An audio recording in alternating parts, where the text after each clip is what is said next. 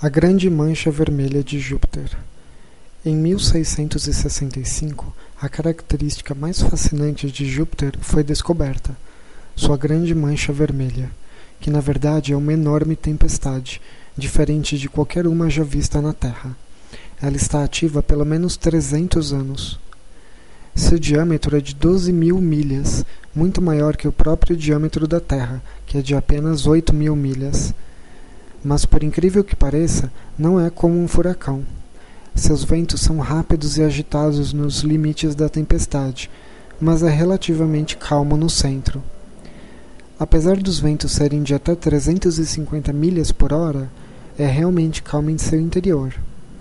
Para uma comparação, o vento mais rápido já registrado na Terra foi de 175 milhas por hora. Na Terra, furacões e tempestades precisam de água para se formar. Já a Grande Mancha Vermelha é alimentada por uma espécie de vulcão atmosférico. Gases quentes do interior do planeta sobem. Quando eles tentam escapar para a superfície, eles criam um vórtice. Mas essa é apenas uma teoria.